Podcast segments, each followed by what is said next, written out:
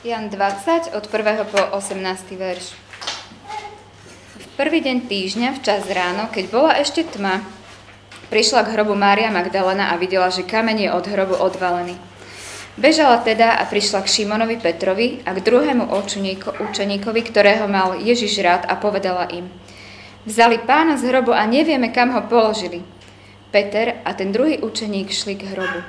Bežali obaja spolu, iba že ten druhý učeník Bežal rýchlejšie ako Peter, takže prišiel k hrobu prvý. Keď sa nahol, videl tam ležať plachty, ale dnu nemošiel. V zápäti za ním prišiel aj Šimon Peter, vošiel do hrobu a videl ležať plachty aj šatku, ktorú mal Ježiš na hlave. Tá však nebola medzi plachtami, ale zvinutá osobitne na inom mieste. Vtedy vošiel aj ten druhý učeník, ktorý prišiel k hrobu prvý. Videl a uveril. Ešte totiž nerozumeli písmu, že má vstať z mŕtvych. Mária však stala vonku pri hrobe a plakala. Ako tak plakala, náhla sa do hrobu a videla dvoch anielov v bielom sedieť tam, kde predtým ležalo Ježišovo telo, jedného pri hlave, druhého pri nohách. Tí jej povedali, žena, čo plačeš? Odpovedala im, vzali môjho pána a neviem, kam ho položili. Keď to povedala, obrátila sa a videla tam stáť Ježiša, ale nevedela, že je to Ježiš. Ježiš sa jej opýtal, žena, čo plačeš? Koho hľadáš? Ona sa nazdávala, že je to záhradník a povedala mu, pane, ak si ho ty odniesol, povedz, kam si ho položil a ja si ho vezmem. Ježiš ju oslovil Mária. Ona sa obrátila a povedala mu po hebrejsky rabúny, čo znamená učiteľ. Ježiš jej povedal, nedotýkaj sa ma za to, že som ešte nevystúpil k otcovi, ale choď k mojim bratom a povedz im, vystupujem k svojmu otcovi a k vášmu otcovi, k svojmu Bohu a k vášmu Bohu. Mária Magdalena šla a oznámila učeníkom. Videla som pána a že tieto veci jej on povedal.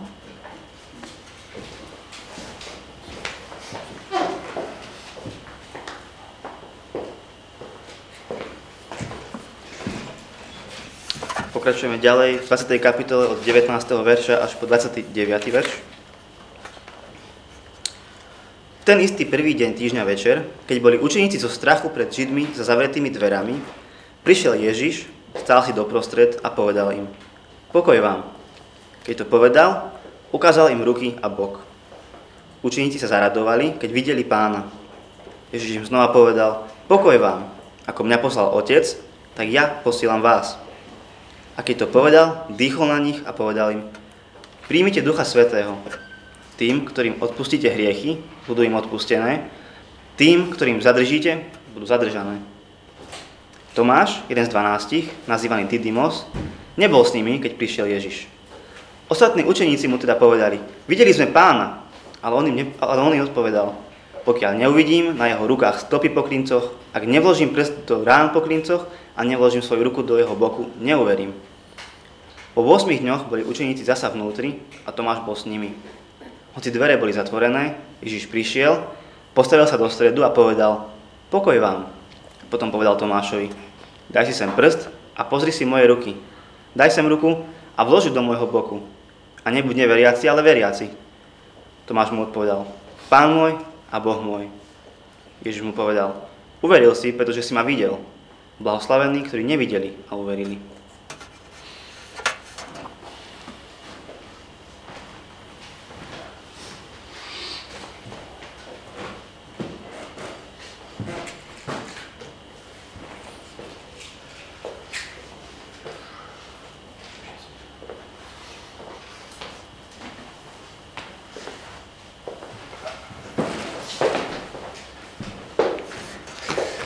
Dobré ráno.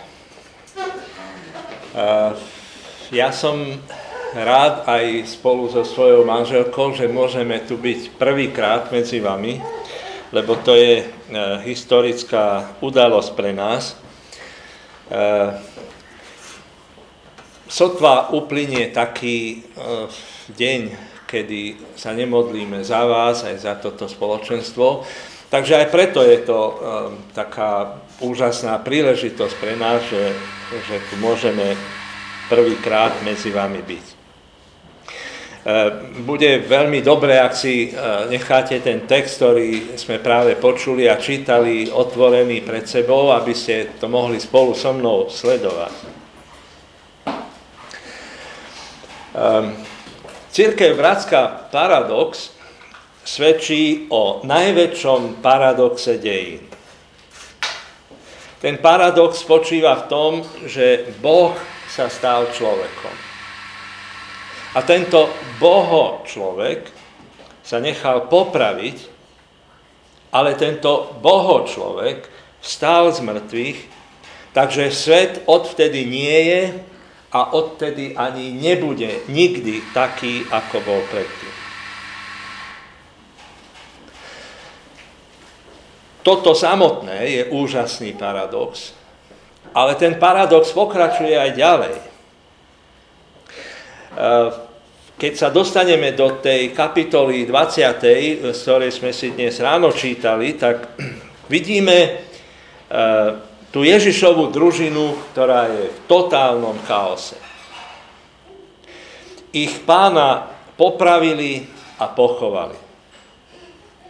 Jeden z tých dvanástich najbližších, Judáš, spáchal tento istý deň samovraždu. Ich hovorca, aspoň ktorý sa vydával za ich hovorcu, Peter, totálne zlyhal, keď opakovane zatlkal svoju známosť Ježišom ešte aj pred obyčajnou slúžkou. Všetci sa teraz zakrývajú za zamknutými dverami zo strachu, že teraz si tá popravčia čata príde aj pre nich. Z kroka na krok e, nám v tejto kapitole Ján opisuje, ako sa to utrpenie veľkopiatkovej noci mení na, na ráno veľkopiatkovej piatkové, teda nádej veľkonočného rána. Toto je ten najväčší paradox dejín. Pred už pomerne viacerými rokmi sa mladý právnik Frank Morrison rozhodol napísať knihu, ktorej chcel dokázať, že Ježiš nikdy nevstal z mŕtvych. Keď však začal e, kriticky študovať všetky tie dôkazy, tak zbadal, že pomaly, ale iste tá dráma tých nezabudnutelných týždňov histórie bola silnejšia a hĺbšia, ako sa na prvý pohľad zdalo. A tak nakoniec Frank Morrison napísal jednu z najlepších kníh, aké boli vôbec napísané o dôkazoch skriesenia. Volá sa Who Moved the Stones. Presvedčil sa o spolahlivosti novozmluvných dôkazov a argumentoval, on ako právnik, že Ježiš musel stať z mŕtvych. A Ján v tejto 20. kapitole začína svoje dôkazy vzkriesenia návštevou Márie Magdalény pri hrobe v nedelu ráno. S úžasom zistila, keď tam prišla, že veľký balvan, ktorým privalili vchod do hrobu, bol odvalený. Rýchlo zavolala Petra a Jána, ktorí sa prišli pozrieť, čo sa to vlastne stalo. V to ráno sa Ján presvedčil, že Ježiš nie je mŕtvý, ale vstal podľa 8. verša. Nebolo to však tentokrát písmo, čo ho o tom presvedčilo. Boli to dôkazy, ktoré videl vlastnými očami. A preto tam čítame a videl a uveril. Čo videl Ján, že to presvedčilo jeho? Franka Morrisona a milióny ďalších ľudí, ktorí uverili, že Ježiš vstal. Odkiaľ vieme, že Ježiš vstal? A keď teda vieme a sa presvedčíme o tom, Z čoho tá naša nádej, tá veľkopiatočná nádej vyplýva? Najprv to, e, teda tá naša nádej vyplýva z prázdneho hrobu. Neskôr o 49 dní, keď kresťania kázali o skriesení, vedeli, že ktokoľvek sa o tom môže presvedčiť. Ten hrob bol predsa iba kúsok odtiaľ, kde kázali. Dokonca ešte aj fámy o tom, že učeníci ukradli Ježišovo telo, dokazujú minimálne to, že hrob bol naozaj prázdny. A ťažko uveriť, že by učeníci ukradli telo, lebo nemali na to dôvod. A ťažko je uveriť, že by ľudia hlásali učenie, ktoré vyústilo do nepopularity, do prenasledovania, ba aj k smrti a celý čas by vedeli, že Ježiš vôbec nestal z mŕtvych. A tak niektorí tvrdili, že Ježišovi nepriatelia ukradli jeho telo. A prečo to však nedokázali potom, keď sa snažili zakázať kázanie prvých kresťanov? A zase ďalší povedali, že Ježiš vlastne naozaj nezomrel, eh, ale je nemožné, aby tá bytosť, ktorú ukradnú z hrobu polomrtvú, ktorá je slabá a chorá po takom mučení, ktorá nutne potrebuje lekárskú pomoc a podporu, aby takáto bytosť urobila na učeníkov taký dojem, že je víťazom nad smrťou a hrobom. Že on je knieža života. To bolo totiž presvedčením, ktoré stálo v pozadí ich budúcej služby. Takáto resuscitácia by nedokázala zmeniť ich žiaľ e, na nadšenie. A navyše by sme takýmto spôsobom museli aj my Ježiša považovať za e, podvodníka a klamára. Teda Ján videl prázdny hrob a uveril, že Ježiš vstal. Celkom presne povedané, však hrob nebol celkom prázdny. Ježišovo telo tam už nebolo, ale čítali sme, že boli tam plachty, ktoré boli tak položené, že Ján ich videl a uveril. A význam týchto plachiet je v tom, že Ján ich e, v 5. verši popisuje ako neporušené. Totiž v záhyboch týchto plachiet boli ťažké koreniny, ktorých váhou by určite boli splasli tie plachty. A okrem toho, podľa 7. verša, tam bola aj šatka, ešte stále zvinutá do e, tváru turbana, presne tam, kde predtým ležala Ježišova hlava. A na základe týchto dôkazov je jasné, že nikto nemohol telo ukradnúť a nechať takto e, pohrebné plachty. A je rovnako jasné, že Ježiš nemohol len omdlieť a potom sa prebrať, e, odložiť pohlavné, e, teda tie pohrebné plachty a utiecť. Ján teda videl a uveril. To je jeden predpoklad e, teda našej nádeje, že ten hrob bol prázdny. Ten druhý, tá naša nádej vyplýva z Ježišových zjavení. Ján nám tu neopisuje 500 e, ľudí, ktorí videli vzkrieseného Ježiša. Popisuje nám tu však niektoré prípady Ježišovho zjavenia rôznym ľuďom v rôznom čase.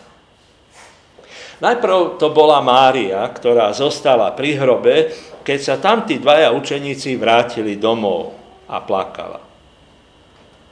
Uprostred jej žialu e, prišiel k nej Ježiš. Vo veršoch 14 až 18 to sme videli. V ten istý večer prišiel Ježiš ku skupine učeníkov, ktorí boli v hornej dvorane. v 19. až 23. verši. A na budúcu nedelu prišiel k učeníkom znova. A teraz bol už medzi nimi aj rodený skeptik Tomáš. A toto všetko sú ďalšie dôkazy o tom, že Ježiš vstal. Nie je pochybností o tom, že Ježišovo skriesené telo bolo skutočné. Nebol to žiaden fantom. Nebolo to už totožné telo s tým pozemským, lebo toto nebolo obmedzené. Ježiš sa dokázal zjaviť medzi učeníkmi aj napriek zamknutým dverám. Verš 19 ten istý prvý deň týždňa večer, keď boli učeníci zo strachu pred Židmi za zatvorenými dverami, prišiel Ježiš, stal si do prostred a povedal im, pokoj vám. Toto mohlo byť preto, aby sa pripravovali na hĺbší a duchovnejší vzťah k nemu. To bude potrebné potom, keď odíde k svojmu otcovi. Tak rozumiem ja významu Ježišových slov aj Márii v 17. verši.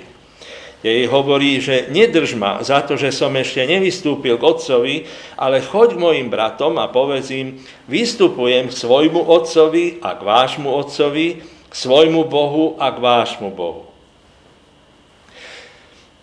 Tieto slova zároveň zdôrazňujú Ježiš, e, jedinečnosť Ježišovho vzťahu e, k jeho otcovi. Nehovorí teda jednoducho, že vystupujem k nášmu otcovi, ale k svojmu otcovi a vášmu otcovi. Hoci jeho skriesené telo bolo odlišné od jeho pozemského tela, je jasné, že učeníci Ježiša poznali. 16., 20., 28. verš. Mária sa ho mohla dotknúť. 17. verš. Učeníci však mohli vidieť známky ukryžovania na jeho rukách a boku, podľa 20. verša. A Tomáša dokonca vyzýva Ježiš, aby položil ruku na, miesta, na tieto miesta. A potom v tej ďalšej kapitole, 21. sa dočítame o Ježišovi, ktorý chystal raňajky a jedol spolu s učeníkmi. Ježiš teda jasne nebol iba nejaký duch. Niektorí sa pokúšali vysvetliť Ježišové zjavenia tým, že vraj učeníci trpeli halucináciami. Ja sa v tom veľmi nevyznám, ale čítal som jeden taký typický popis e, halucinácie. Išlo horolescov, ktorí e, išli do hôr hľadať svojho priateľa, ktorý sa zrútil z vrcholu. A píše tam toto. Cestovali sme celú noc a hneď po príchode do malej horskej chaty sme začali pátranie. Dlho sme netrénovali, boli sme unavení a napätie pri hľadaní stúpalo. A tak za každou zákrutou sme čakali, že uvidíme svojho priateľa. Znova a znova sme mali dojem, že vidíme jeho telo vystreté na skalách a počuli sme iných zo skupiny kričať, že ho našli.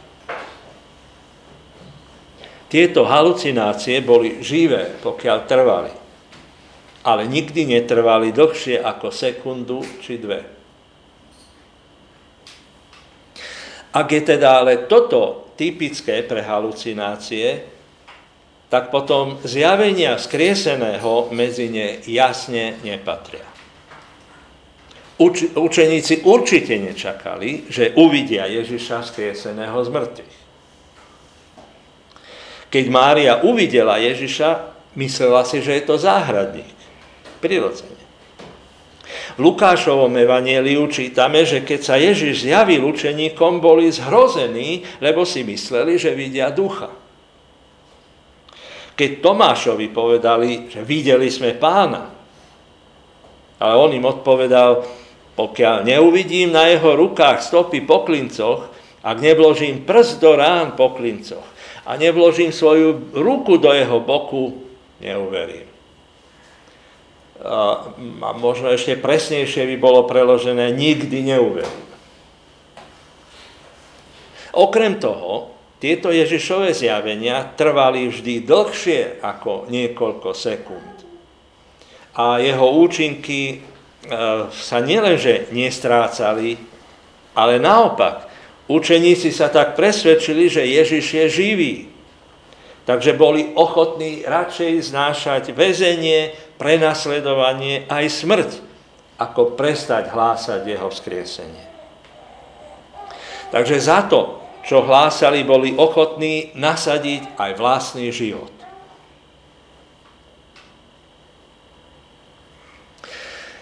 E, a po tretie, našu nádej pozbudzujú aj účinky týchto Ježišových zjavení nielenže sa zjavoval ľuďom, ale aj aký účinok to malo.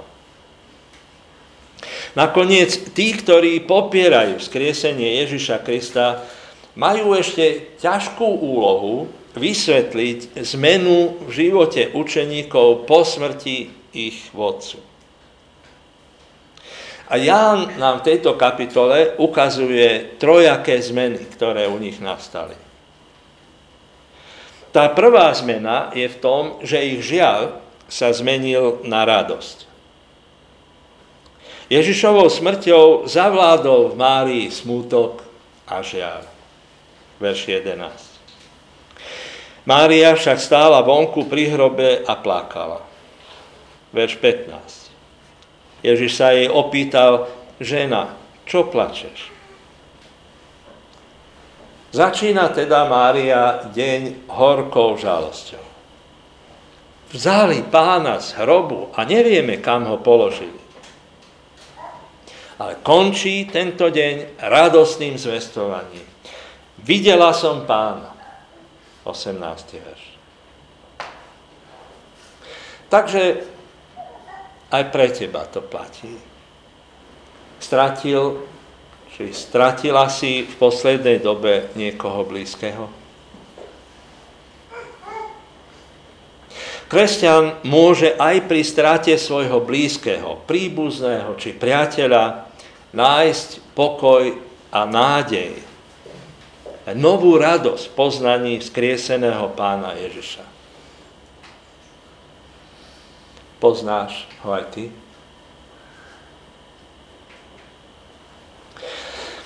A druhým účinkom týchto zjavení bolo to, že ich strach sa zmenil na odvahu. Učeníci sa triasli za zamknutými dverami zo strachu pred Židmi. 19. verš. Ich nádeje a plány sa Ježišovou smrťou úplne zrútili. Hovoria, a my sme sa nádejali, že on je ten, ktorý ide vykúpiť Izrael. Potom k tým prišiel Ježiš a namiesto strachu im vo veršoch 19 a 21 slúbil pokoj. Namiesto slabosti im slúbil moc.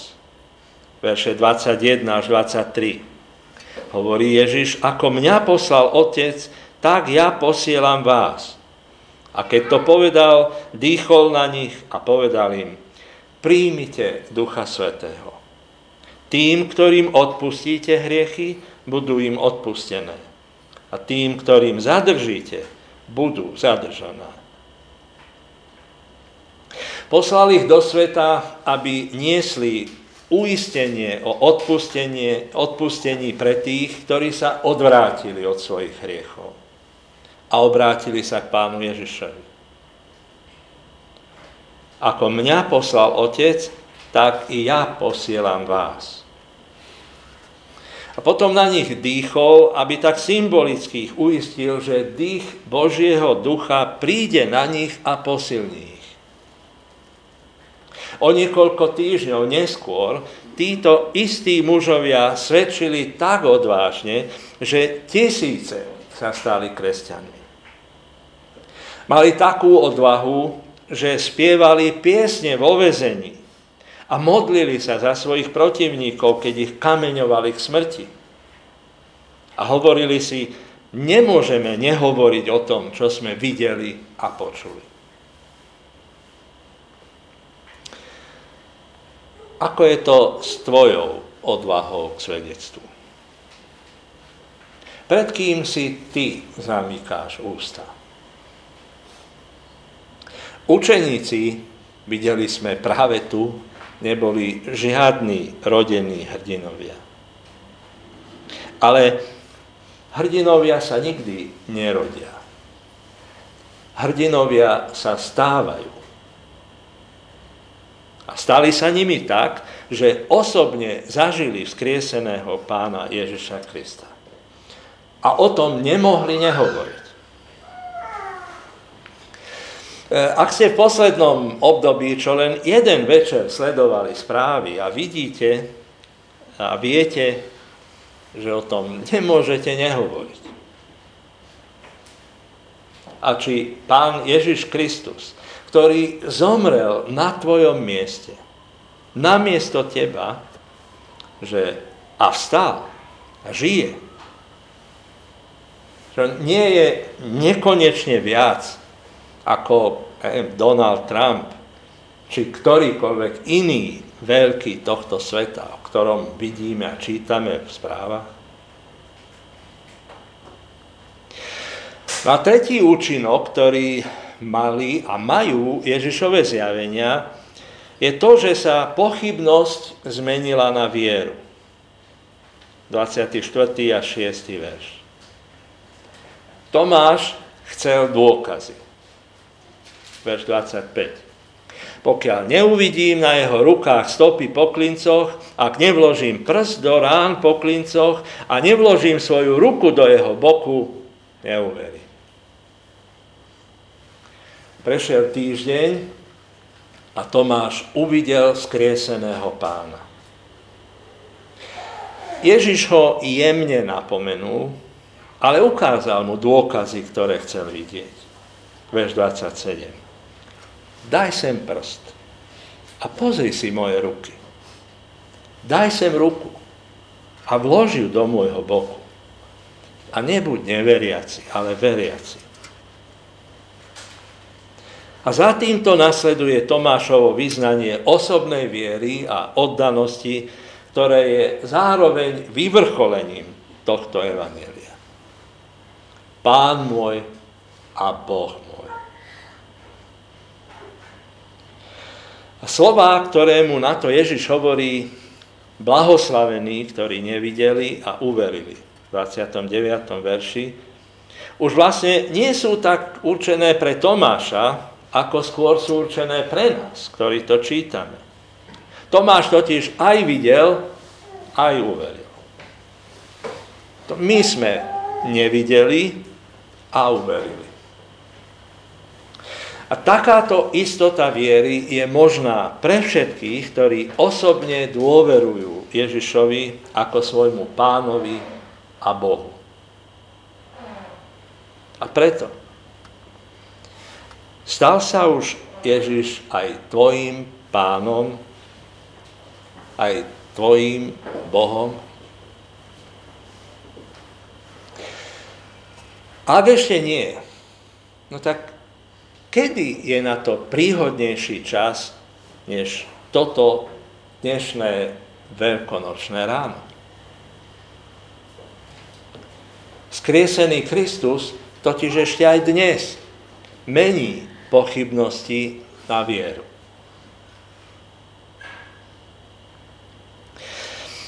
A keď sa pozrieme do tých eh, posledných veršov tejto kapitoly, tak vidíme, že všetko, čo sa v tomto evaníliu dočítame, je zapísané preto, citujem 31.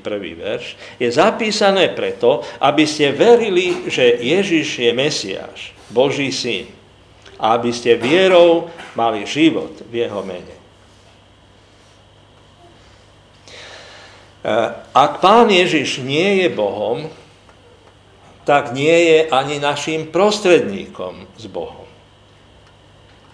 Potom nie je ani obeťou za nás a namiesto nás.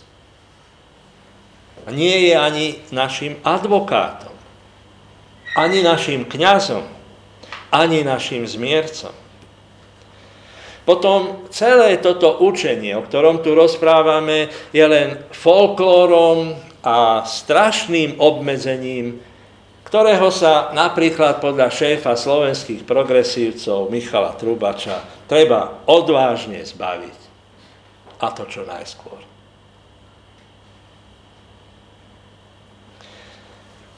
My však neprestávame a neprestaňme e, žehnať nášho Boha za to, že božstvo nášho pána je potvrdzované v celom písme a stojí na dôkazoch, ktoré nebudú nikdy vyvrátené. On je človek, ktorý rozumie našim slabostiam a pocitom. A on je Boh, ktorý môže zachrániť každého, kto príde k nemu. Takže nemá sa čoho báť ten, kto sa díva na Ježiša a vyznáva mu spolu s Tomášom Pán môj a Boh môj. Neboj sa začať svoj život s takýmto spasiteľom. Ježiš žije a preto aj my žiť budeme. V tom spočíva naša nádej veľkonočného rána.